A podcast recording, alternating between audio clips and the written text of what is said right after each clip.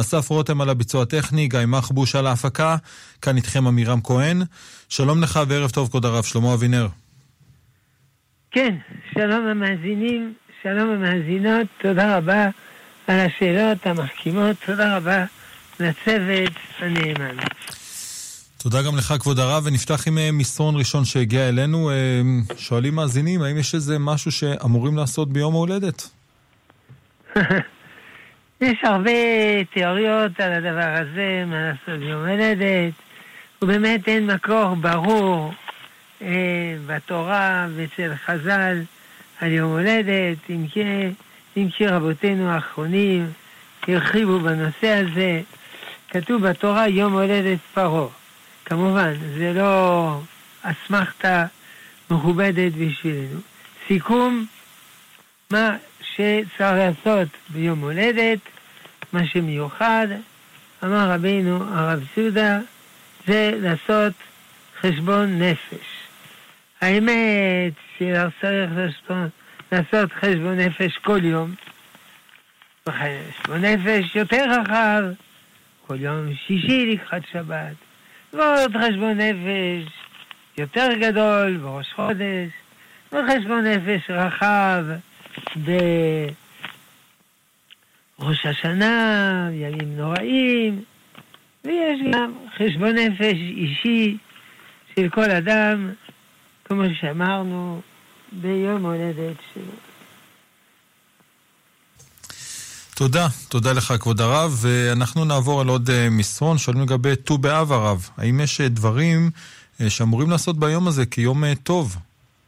נכון, זה יום טוב, כתוב במשנה שתענית בסוף שחמישה דברים יראו בט"ו באב. ולכן מה שכתוב בשולחן ערוך, שלא אומרים תחנון. מעבר לזה, אין משהו מיוחד. אז יש אומרים, זה הזדמנות לעשות שידוכים, כי הרי זה מה שהיה אז, ודאי. שידוכים זה תמיד טוב, תמיד טוב לעשות שידוכים, נכון. אבל צריך לעשות כל יום, לא רק... אה, בט"ו באב כמובן. תודה, כבוד הרב. נמשיך ברשותך עם מאזינים, בבקשה. שלום, כבוד הרב, יישר כוח. כן, שלום המאזין. שם ואיך אתכם, תודה. אה, רשום בדף האחרון של מסכת תענית לגבי תשעה באב, שכל מי שמוסיף בתורה, מוסיפים לו חיים על חייו, כך אומר רש"י. השאלה שלי, אה, שתי שאלות. א', אין חיים גשמיים, סליחה, לא שמעתי, לא שמעתי. עוד פעם? אה, אה, רשום בדף האחרון של מסכת תענית. כן, לא הבנתי את השאלה.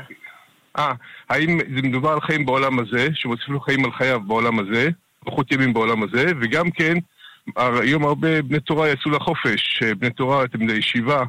איך, אם הוא רוצה לקיים את דברי התורה האלה, של להוסיף בלימוד קצת, איך הוא מקיים את זה? לומדים פחות בימים האלה. אתה שואל, האם זה נותן חיים בעולם הזה או בעולם הבא, או בעולם הבא? זאת השאלה הראשונה. כן, תשובה, כן... תשובה, גם, גם בעולם הזה וגם בעולם הבא. אלו דברים שאדם אוכל פירותיהם בעולם הזה, בקרב כנס בעולם הבא, תלמוד תורה.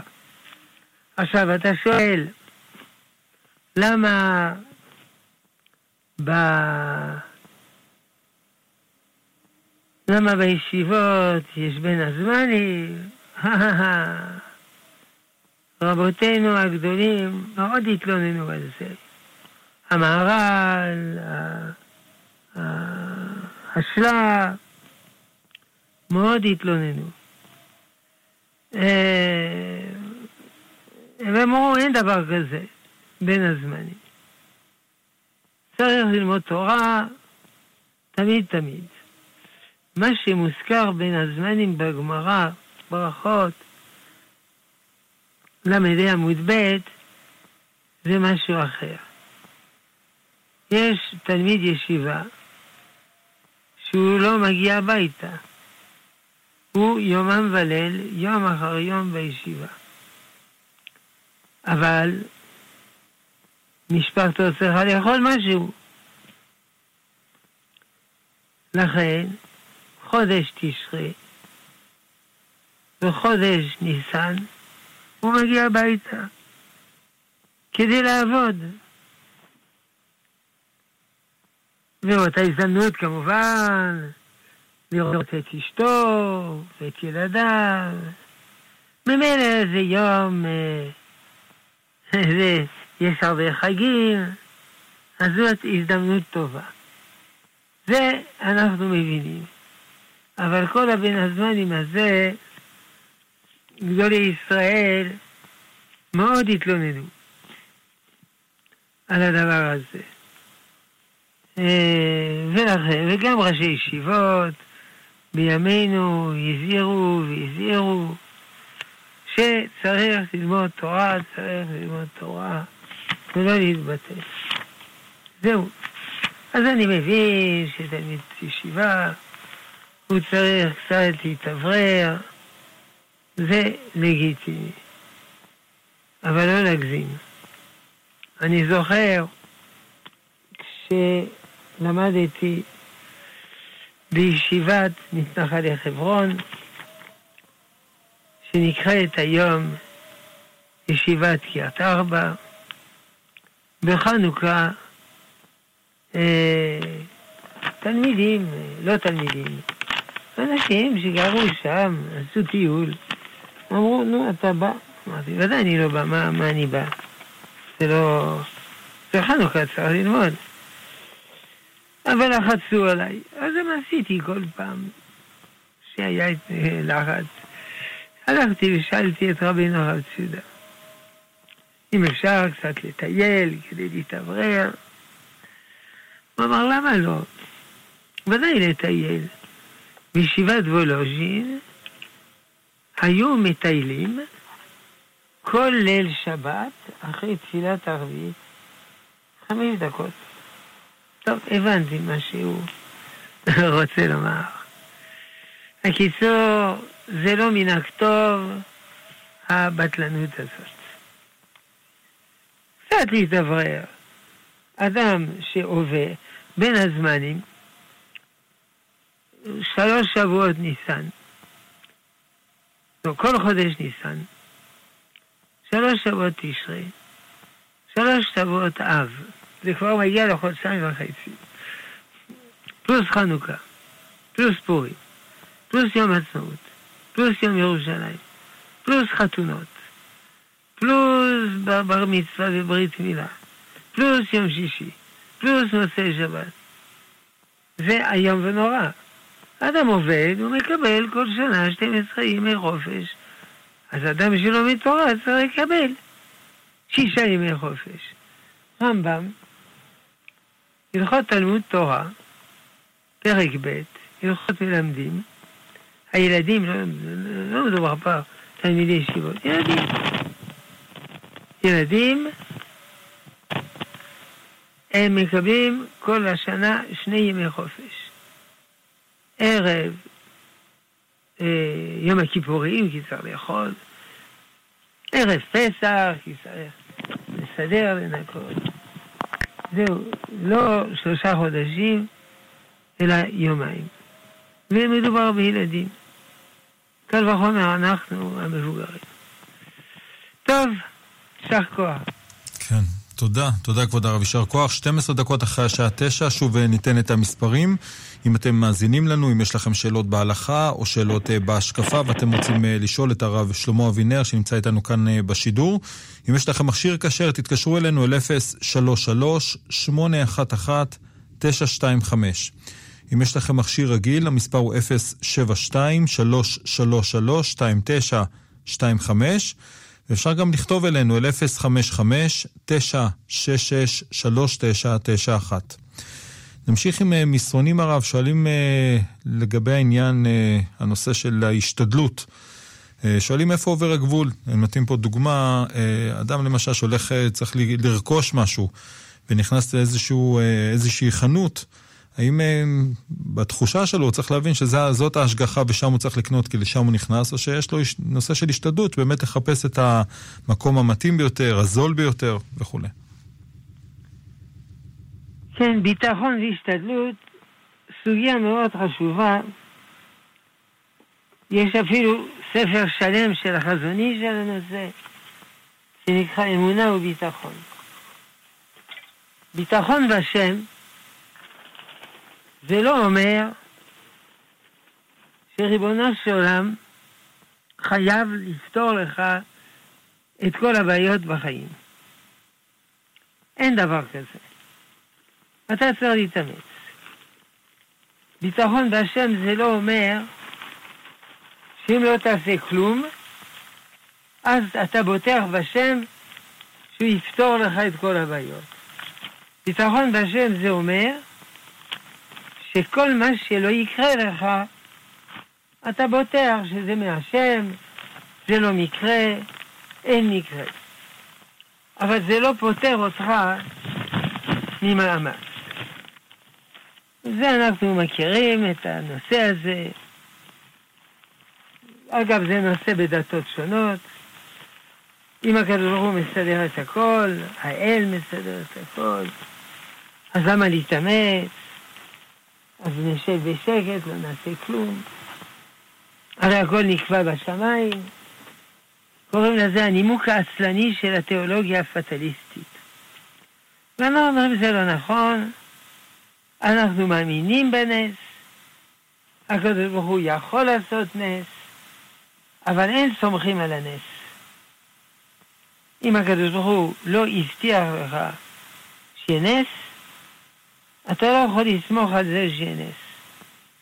כותב רבינו אברהם בן הרמב"ם בספרו המספיק לעובדי השם, שר הביטחון. אם השם הבטיח לך משהו, הוא יעשה. הוא הבטיח שירד לך מן, ירד מן. אל תעשה רזרבות. אבל אם השם לא הבטיח לך שום דבר, ואתה בטוח שבכל זאת זה ייתן, הוא אומר, זה לא ביטחון בשם, זה חוצפה. אתה מחליט בשביל ריבונו של עולם שהוא חייב לסדר את הדברים בצורה כזאת שיהיה לך נוח. למה? מנין לך? לכן אין סומכים על הנס. רבי עמי, כתוב בגמרא שבת, לא זוכר דף מ', שהיה מפליג בספינה, היה בודק אם אין חורים בספינה. אבל צריך ביטחון בשם. אבל אין סומכים על הנס. עכשיו, אדם צריך לעשות כל מה שהוא יכול, ואחר כך מגיע, מגיע המקום של הביטחון בשם. אני חייב לזרוע בשדה. לחרוש, לזרוע, הכל הכל. כמיטב יכולתי. אחר כך, האם יהיה יבול, לא יהיה יבול, זה כבר ריבונו של עולם יחליט. אבל אני חייב לזרוע.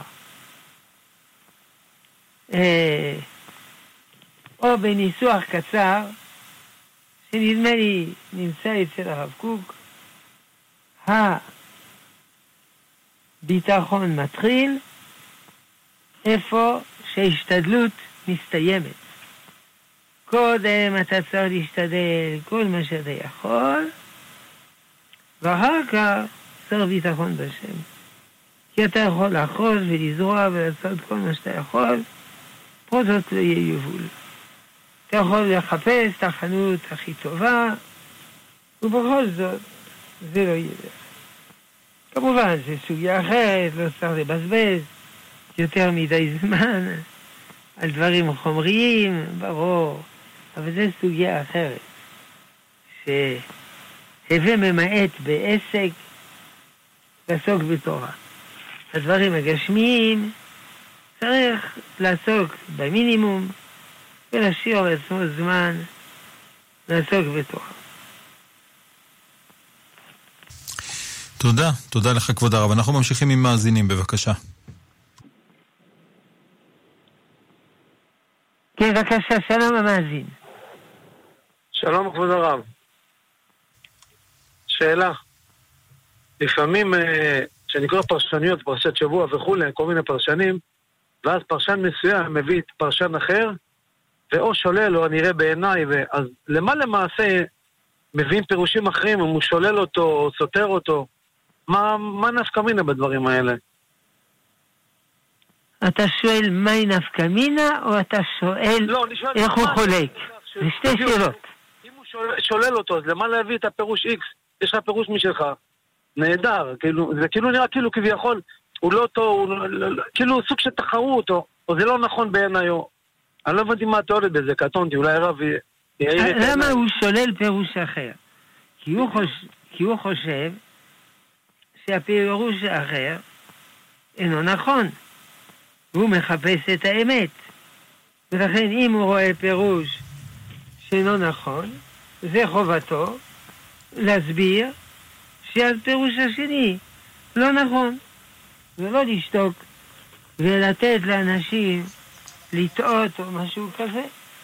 זה לא רק כמובן, לא רק בפירושים על התורה, זה גם בכל uh, מלא מחלוקות, במשנה, בגמרא, בראשונים ובאחרונים, יש מחלוקות בין חכמינו.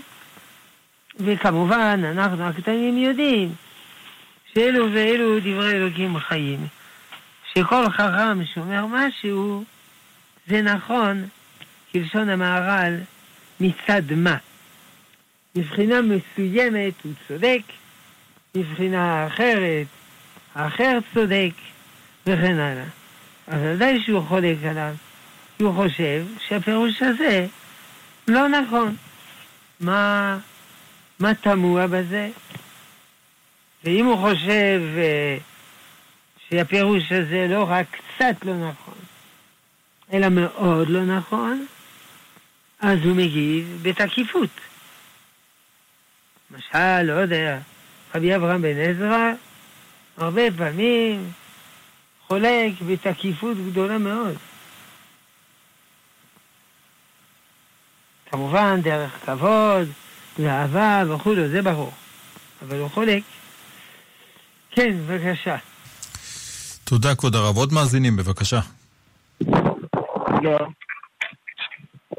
שלום, כבוד הרב. כן, שלום. שלום. כן, רק לכבות בבקשה את הרדיו. רציתי לשאול, כבוד הרב, עכשיו אנחנו נמצאים בתקופת אה, בין הזמנים. ובאמת אנשים הולכים לכל מיני אטרקציות ועושים כל מיני פעילויות, ולפעמים מגיעים למקומות ש... יש מקומות שמחללים שבת, יש מקומות שפחות מחללים שבת. השאלה אם זה מתאים לפי השקפה, לפעמים כי יש מקומות שאין אותם אה, פעילויות לילדים בשאר דברים. תודה לכרמל, כאילו, כל הנושאים האלה.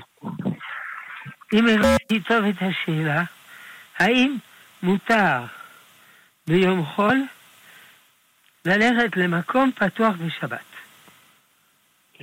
זאת השאלה.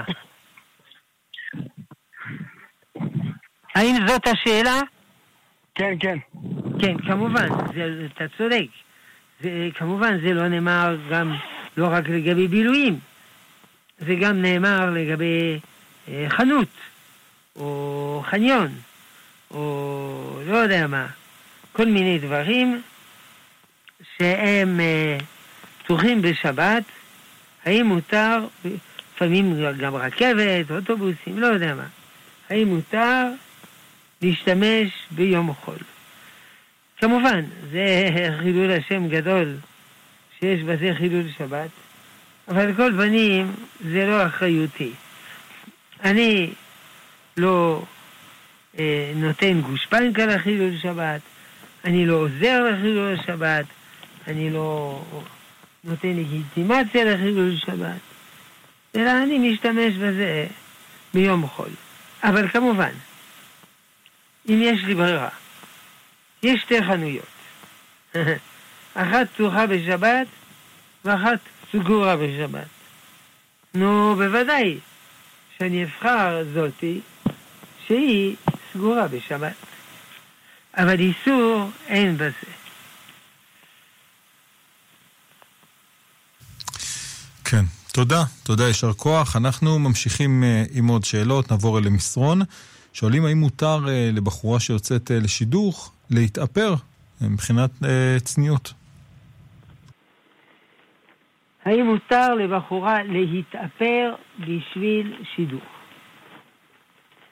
כן. תראה,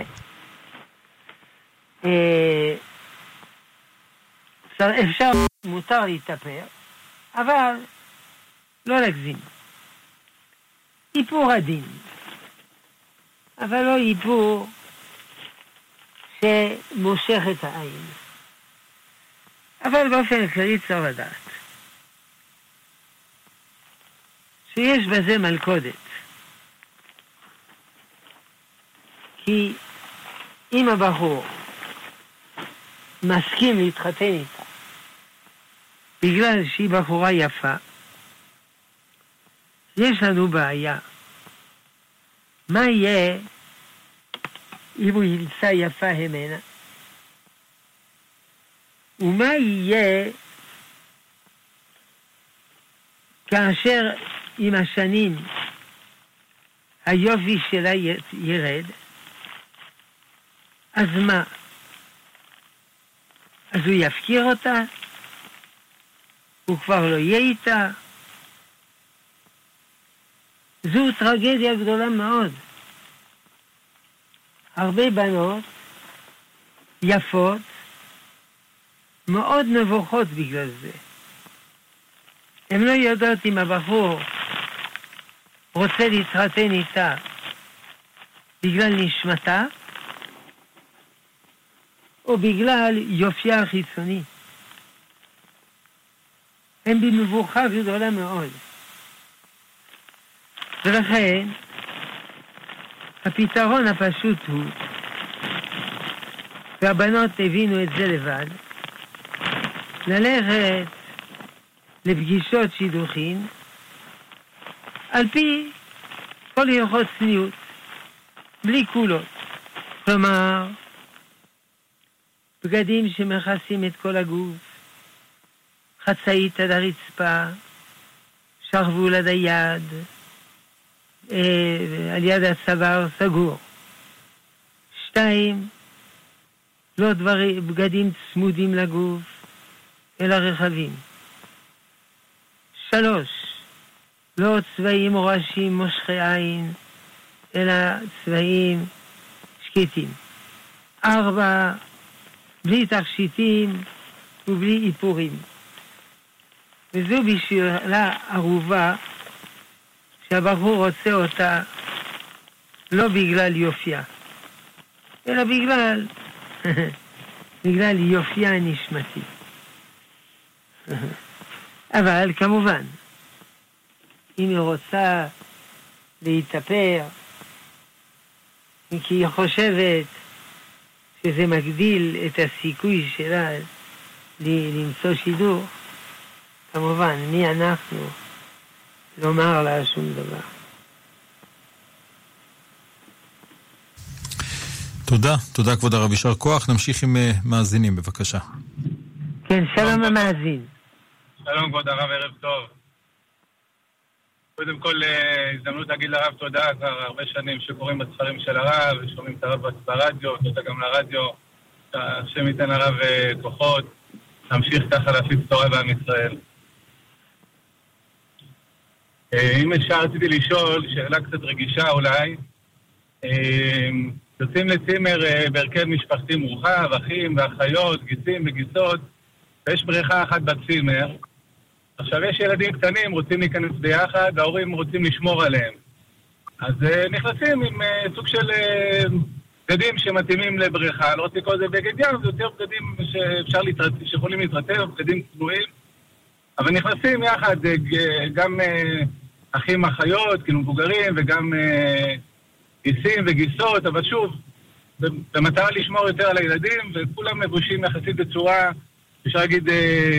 בגד ים צנוע, אם אפשר לקרוא לזה ככה. אז אה, רציתי לשאול מה דעת הרב בנושא, ואותו דבר לגבי אולי מעיינות, אם יש הבדל.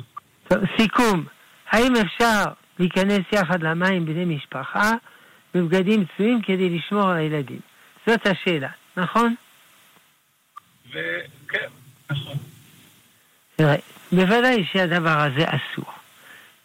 הרי נפסק שצריך להתרחק מאוד מאוד. ככה בגמרא קידושין בסוף, הרבה דוגמאות, וברמב"ם, הלכות איסורי ביאה, פרק כ"א, ושולחן ערוך, אבן העזר, פרק גם כ"א, בקיצור שולחן ערוך, קנ"ב ח', שצריך להתרחק מאוד מאוד. וזה לא יעזור אם יש בגד ים צנוע. אגב, אני לא יודע למה הכוונה בגד ים צנוע. יש בגד ים צנוע, שככה זה נקרא אצל החרדים, שהוא בגד ים שמכסה את כל הגוף, וגם לא צמוד. כי קודם הזכרנו, בגד צמוד, כיסוי צמוד, זה לא נקרא כיסוי. כי הרי הגוף ניכר. ולכן בוודאי שזה אסור. זה לא משנה אם זה משפחה או לא משפחה. גיסים, גיסות, כל זה, זה נחשב כמו מישהו זר. אין הבדל. הדבר היחיד, הקרבה היחידה שמותרת, זה אב וביתו, אב, אדם ואימו, אדם ונכדתו, אדם וסבתא שלו, ובין אח ואחות יש הגבלות. מותרת קרבה עד גיל נגיד 11, ואחר כך רק נגיעה שינה של חיבה וכו'. זה מצב ביניים, אחותו. מותר ייחוד בזמן שזה לא קבוע, אלא זמני וכן הלאה. כל השאר אין הבדל בין הגיסה וכל אדם בעולם. לא רק שאין הבדל, אלא יש אפילו צד שזה יותר חמור. כי אדם בעולם, בסדר, אני פוגש אותו, באקראי זה שלום. אבל גיסים וגיסות זה פגישות תמידיות. צריך עוד יותר להיזהר. עכשיו, הפתרון של הבעיה הזאת, כמובן, זו לא הפעם הראשונה שהבעיה עולה, אז יש פתרון. שעה אחת הבנים והגברים, שעה אחרת הילדות והנשים. הרי לא מתכוונים להיות שמונה שעות ביום בבריכה או עשר שעות. ארבע שעות אלה, ארבע שעות אלה. פתרון מאוד מאוד יצירתי.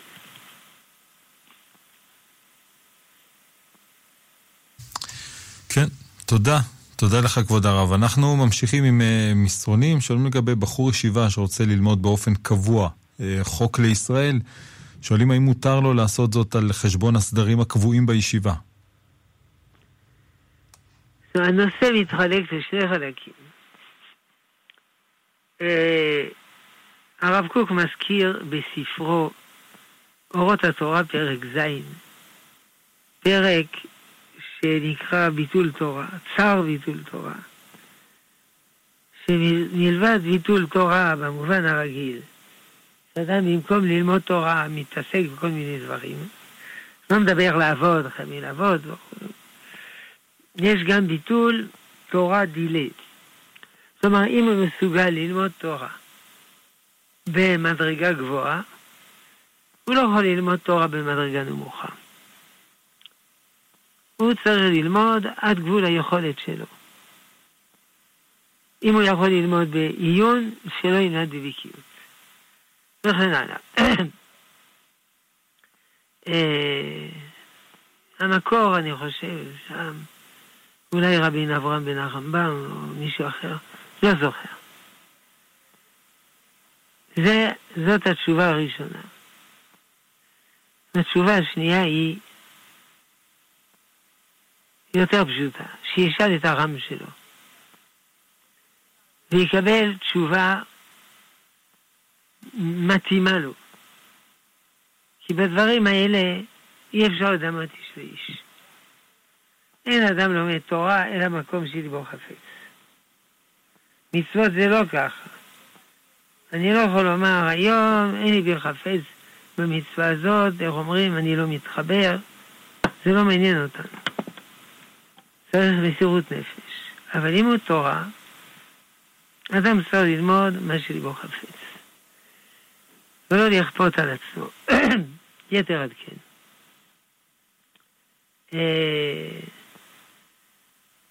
כשהוא לומד מה שליבו חפץ, הדברים חודרים אל המוח, אל הלב וכו'. אבל זה לא אומר שהוא צריך להיות עצלן. יש דברים שחייבים ללמוד, אבל מה יעשה אם אין ליבו חפץ? לאט לאט ירגיל את ליבו, שליבו יהיה חפץ. לאט לאט, מדרגה. אם כן, יש כאן הדרכה אישית. הוא לא יכול לשאול שאלה כוללנית. ואם צריך ללמוד חוק לישראל, אז יש גדולים שאמרו, ודאי, ודאי תלמד, אבל לא במקום הסדר. תלמד בסוף היום, כשהראש כואב לך, ואתה לא יכול להתעמק בדברים עמוקים, אז תלמד חוק לישראל, או תנ"ך, לא בגלל שזה לא חשוב וקדוש ועליון, אלא בגלל שצריך לשמר את השעות שהראש שלו בהיר, זה דברים קשים ועמוקים.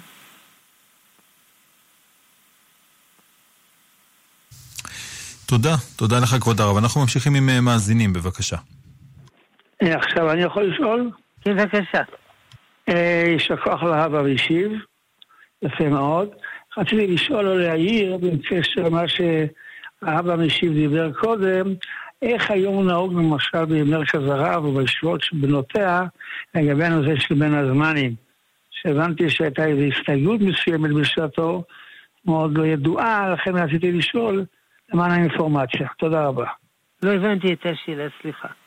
השאלה היא איך היום נהוג במרכז הרב, בישיבת מרכז הרב, או בישיבות, או בבנותיה, לגבי הנושא של בין הזמנים. זאת הייתה השאלה של המאזין הקודם. זאת לגבי האינפורמציה, איך שכבוד הרב אמר, כבר שהבנתי מדברי הרב קודם, שיש כאילו הסתייגות מהנושא הזה. לכן... לא, אתה צודק. השאלה שלך מאוד אמיתית וחשובה, וזאת השאלה בדיוק ששאל מאזין לפני עשר דקות, ועניתי לו מה שאני יודע. זהו. אז אני לא הבנתי כאן. אז איך היום נהוג למשל בישיבת מרכז הרב הרב? אז אמרתי שראשי הישיבות, אולי דילגתי על המשפט הזה, שראשי ישיבות בימינו, כולם מדגישים מאוד מאוד שצריך ללמוד תורה בין הזמנים כמה שאפשר ובשקידה. בסדר?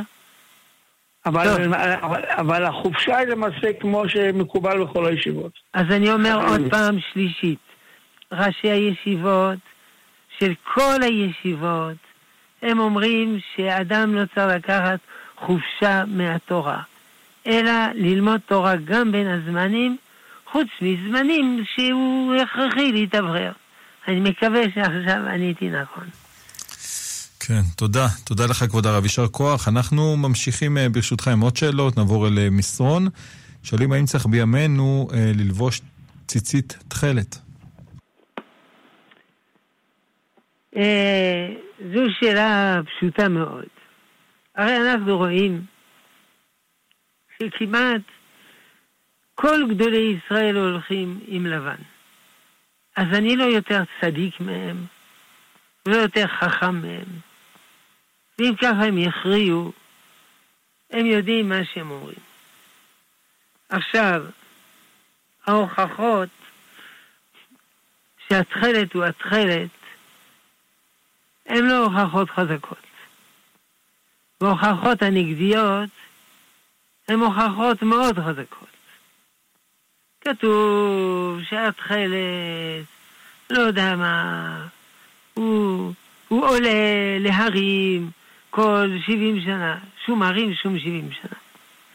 שהתכלת, הוא בצבע כזה וכזה, והוא לא.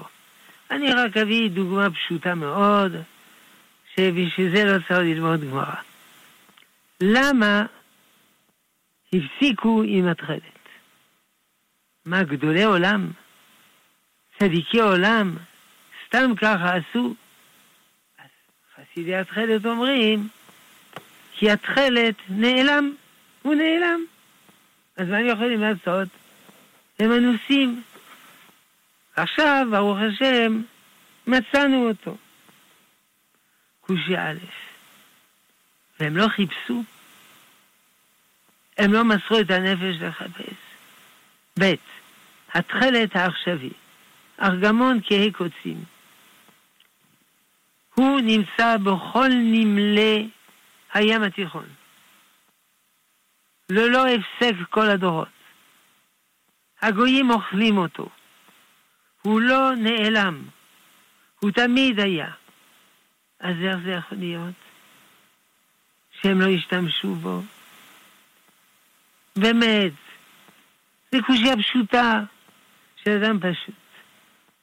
סיכום לעשות כגדולי ישראל, שהולכים להצטרלת. היה אדמו"ר מרדזין, חידש תכלת, וחסידי רדזין הלכו עם זה. אני חושב גם חסידי חב"ד, חלק הולכים עם זה. ואחר כך הוכח שזה לא נכון.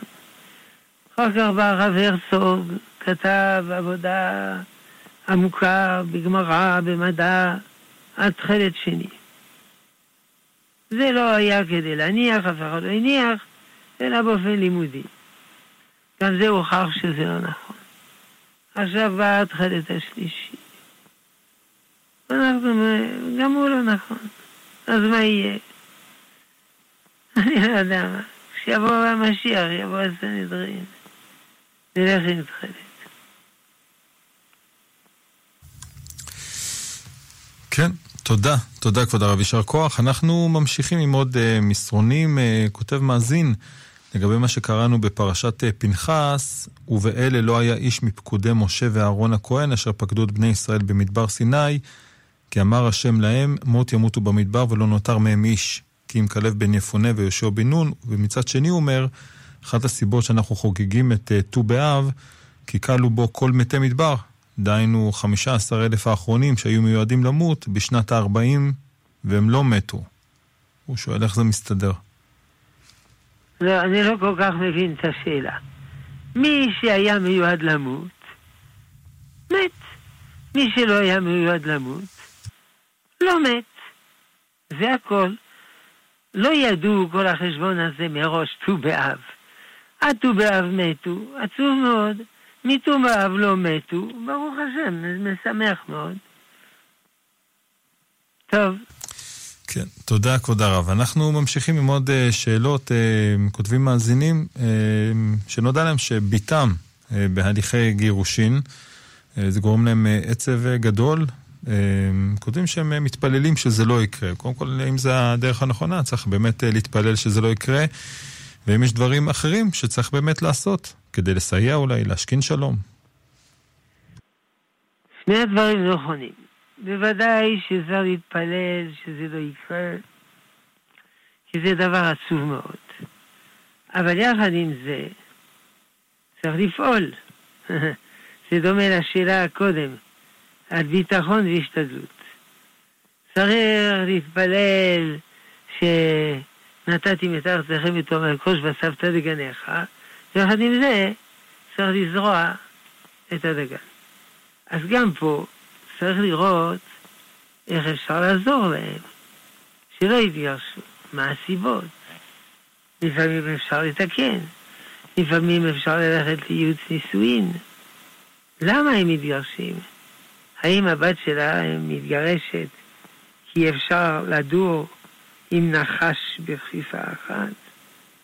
או בגלל שהם רבים על שטויות. לכן, צריך להמליץ להם ללכת לייעוץ נישואין.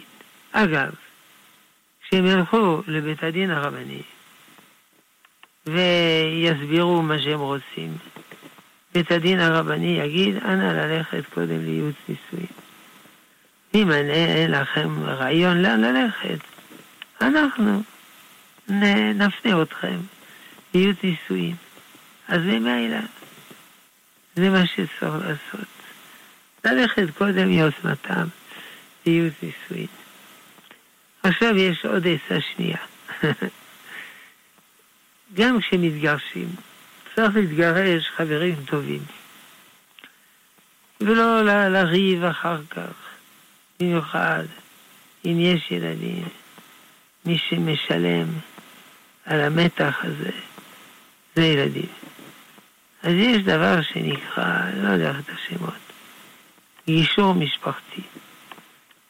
לעזור לבני הזוג להתגרש מתוך ידידות, ולא לריב בבית הדין.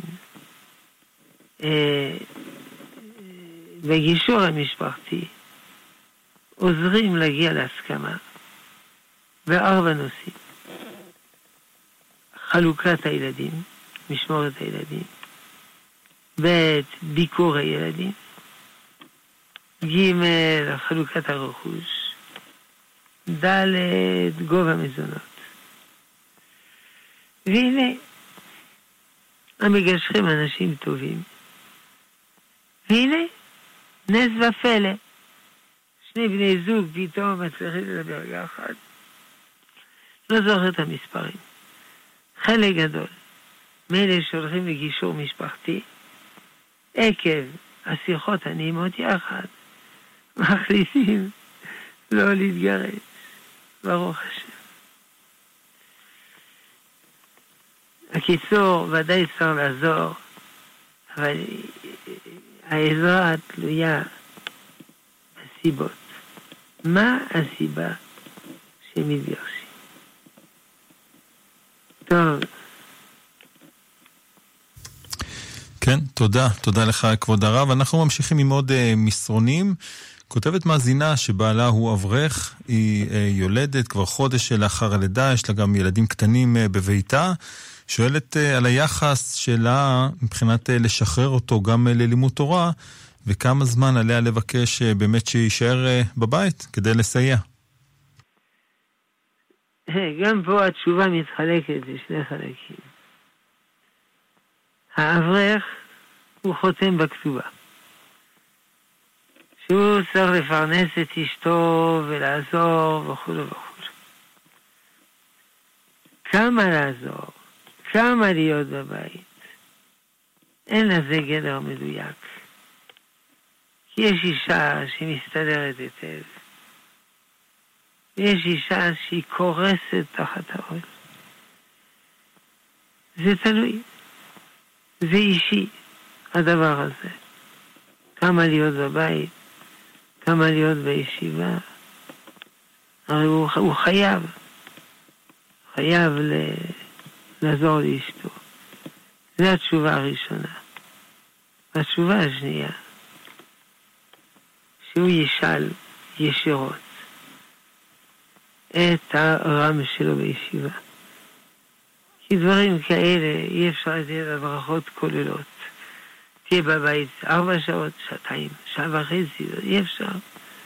ולכן שהוא ישאל את הרם שלו, או שניהם ידברו עם הרם, לא משנה פרטים טכניים, וייתן תשובה אישית המותאמת להם.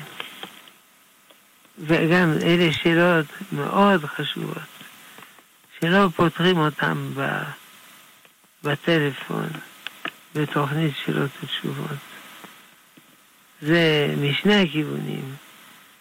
לימוד תורה זה כנגד כולם.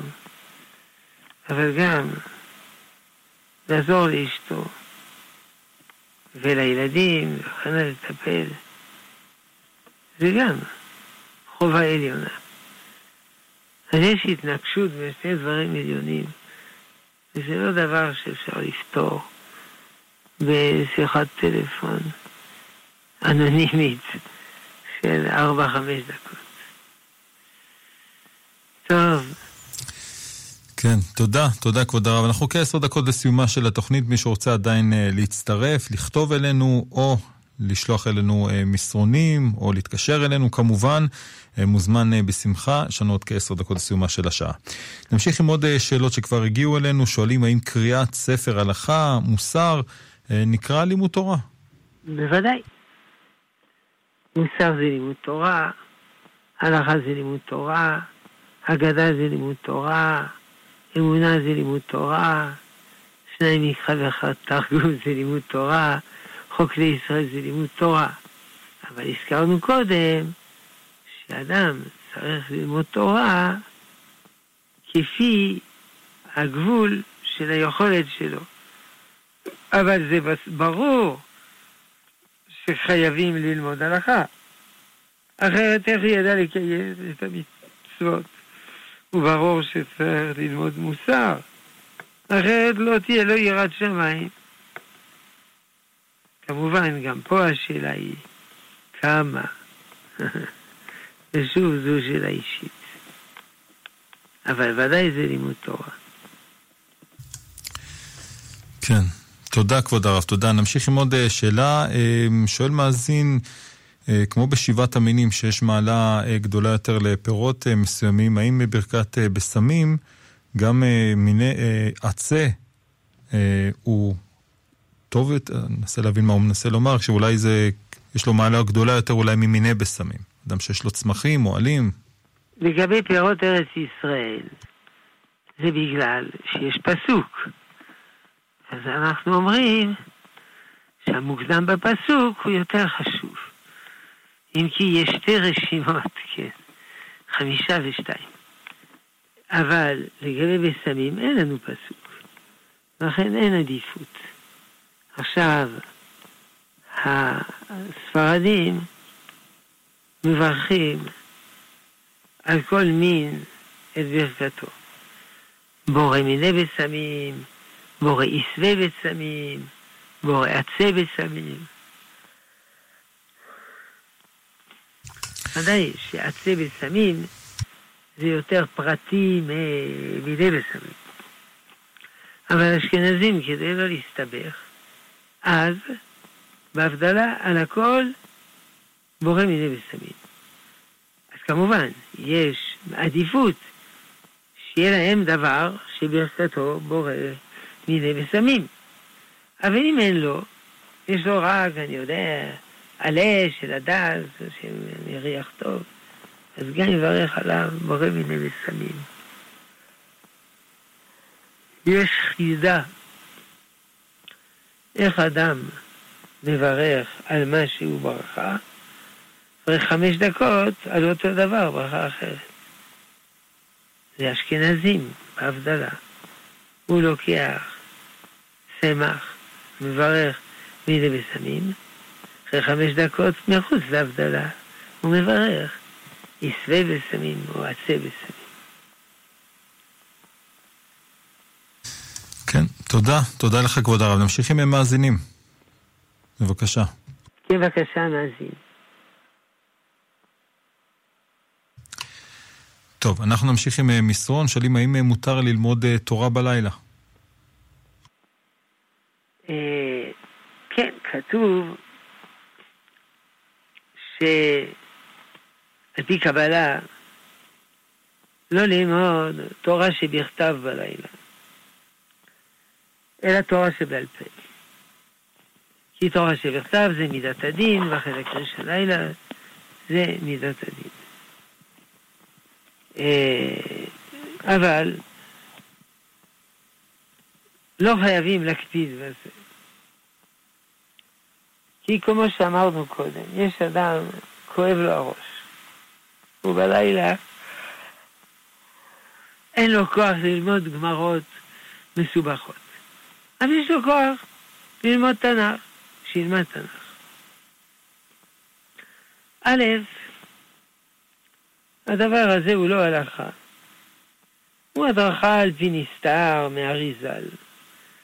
אנחנו לא במדרגה הזאת, אנחנו יהודים פשוטים.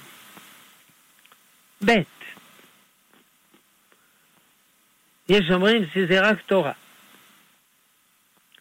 ולא נח. ג', אם הוא לומד עם מפרשים, כמו שכולם לומדים, זה כבר תורה שבעל פה.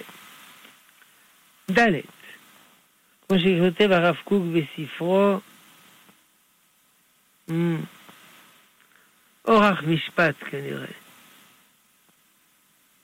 לא זוכר. על המחזה המוזר, שכדי להקפיד על החומרה של המקובלים לא ללמוד מקרא בלילה, התוצאה שהוא לא לומד בכלל בלילה. זו בוודאי לא כוונתם. כן. תודה. יישר כוח הרב. אנחנו ממשיכים עם עוד אה, שאלות, שואלים האם אה, מה שחז"ל כינו אה, בולמוס קיים גם בימינו. כתוב שאישה בהיריון שאחזתה בולמוס אוכלת ביום הכיפורים. כלומר, פתאום היא צריכה, היא צריכה לאכול, אז סומכים עליה שהיא מלאה חרדת קודש לגבי יום הכיפורים. אבל היא חשה שהיא על, לא יודע, על פי התהום. לכן היא אומרת, אני רוצה לאכול, אנחנו סומכים עליה. איינה לקנות ספר הלכה,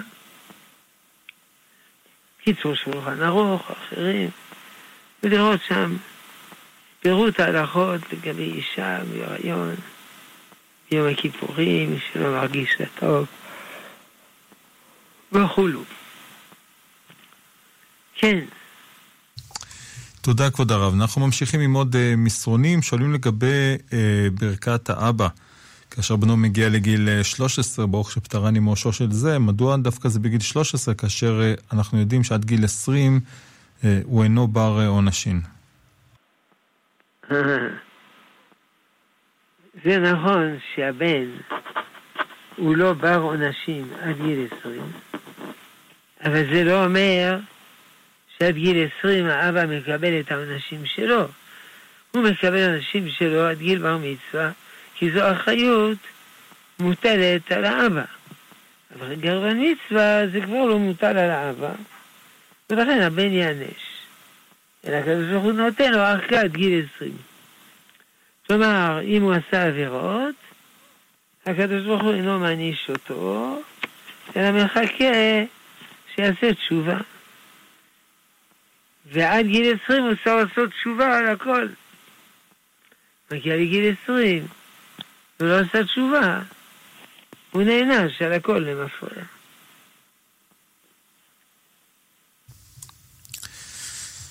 כן, תודה, תודה לך כבוד הרב. אנחנו ממשיכים עם עוד אה, שאלות שלנו לגבי תנור.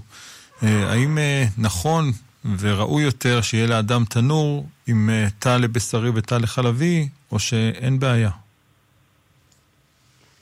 בוודאי שצריך תא בשרי ותא חלבי. להשתמש באותו תא, בשרי וחלבי, יש פתרונות. שיטות שונות בפוסקים, לחכות 24 שעות, לנקות אותו היטב, להדליק בחום המרבי שעה, וכמובן להחליף תבניות, אבל ודאי הכי טוב שיהיו שני תנורים. חשבתי, או שני תאים באותו תנור. השאלה, גם זה לא דבר פשוט. כי מתא אחד עובר לשני, לכן הגדר הוא, כשאני מחמם תא אחד, התא השני אינו מגיע לחום גבוה. חם, ודאי תמיד מגיע לחם, אבל לא לחום גבוה. אז אפשר להשתמש ב, ב, בשני התאים, אחד בשרי, אחד חייב תיאבון. כן, תודה לך כבוד הרב. אה, יש לנו בערך עוד אה, דקה וחצי. הנושא הזה שואלים לגבי העניין של אה, מים, שאנחנו עכשיו בתקופה של קיץ, ובן אדם לוגם מבקבוק או כוס ככה מדי פעם.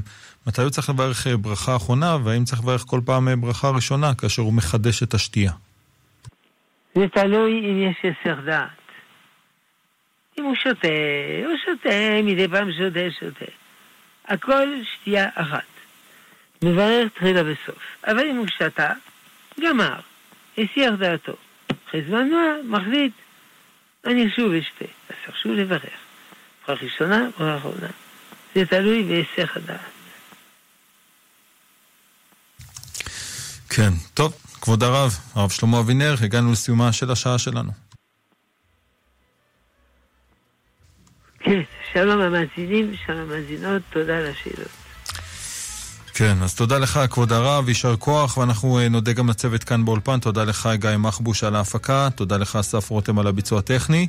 אני עמירם כהן, מודה לכם על ההאזנה ועל ההשתתפות. אה, מיד אחרינו שיעור השבועי של הרב אה, בניהו שמואלי, לאחר מכן הרב אורן נזרית, הרב ראובן גולן, הרב יוסף כהן, ועוד רבנים נוספים. נשתמע בעזרת השם מחר בשעה תשע בשאלות ותשובות בנושא הכשרות. שיהיה לכם לילה טוב, בשורות טובות.